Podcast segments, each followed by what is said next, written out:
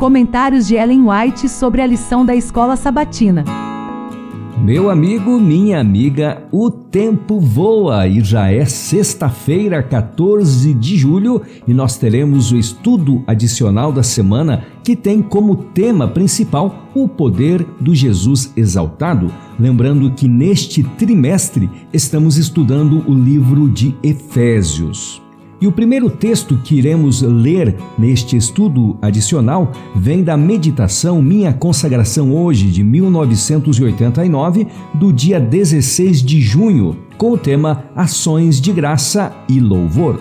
Entrai pelas portas dele com louvor e em seus átrios com hinos. Louvai-o e bendizei o seu nome. Salmo 100, verso 4. Se consagrarmos o coração e a mente ao serviço de Deus, fazendo a obra que ele nos incumbiu de fazer e andando nos passos de Jesus, nosso coração se tornará numa harpa sagrada, cujas cordas todas louvam e agradecem ao Cordeiro enviado de Deus para tirar os pecados do mundo.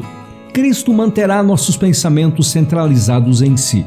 Desviai o olhar de vós mesmos para Jesus Cristo a vida de toda bênção, toda graça, a vida de tudo que é precioso e de valor para os filhos de Deus.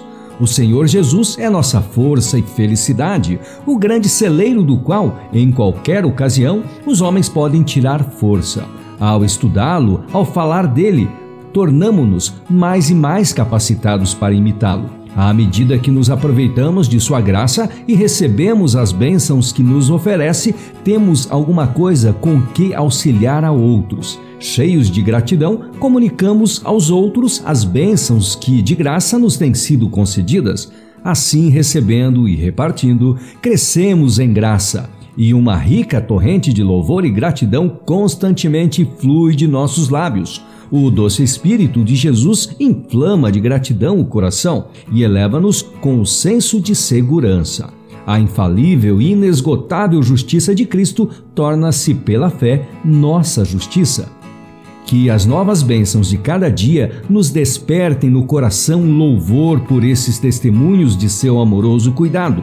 Quando abris os olhos pela manhã, dai graças a Deus por vos haver guardado durante a noite agradecer-lhe pela paz que temos no coração. Os anjos de Deus, milhares de milhares e miríades de miríades, são comissionados a ministrar aos que hão de herdar a salvação.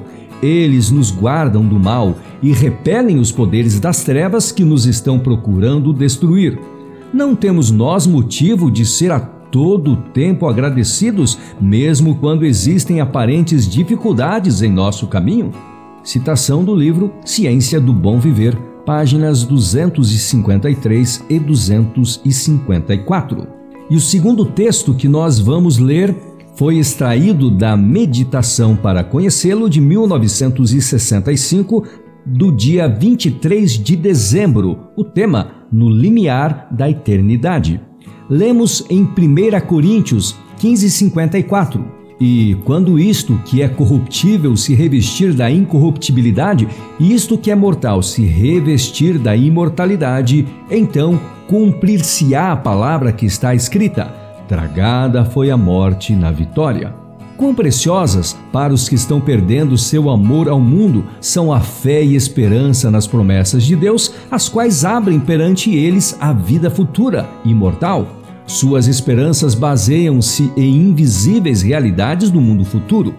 Cristo ressurgiu dos mortos como primícias. A esperança e a fé fortalecem o coração para que possam atravessar as escuras sombras da tumba, com plena fé de ressurgir para a vida imortal na manhã da ressurreição.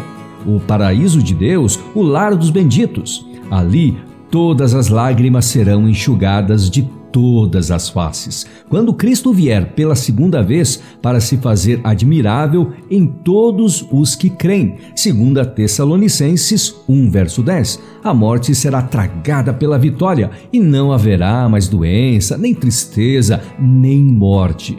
É-nos dada uma rica promessa Bem-aventurados aqueles que guardam os seus mandamentos, para que tenham poder na árvore da vida e possam entrar na cidade pelas portas. Apocalipse 22, verso 14. Não é mesmo rica e confortadora esta promessa aos que amam a Deus? A ressurreição de Jesus foi uma amostra da ressurreição final de todos os que nele dormem. O ressurgido corpo do Salvador, sua conduta, os acentos de suas palavras, tudo era familiar aos seus seguidores. Da mesma forma, os que dormem em Jesus ressurgirão.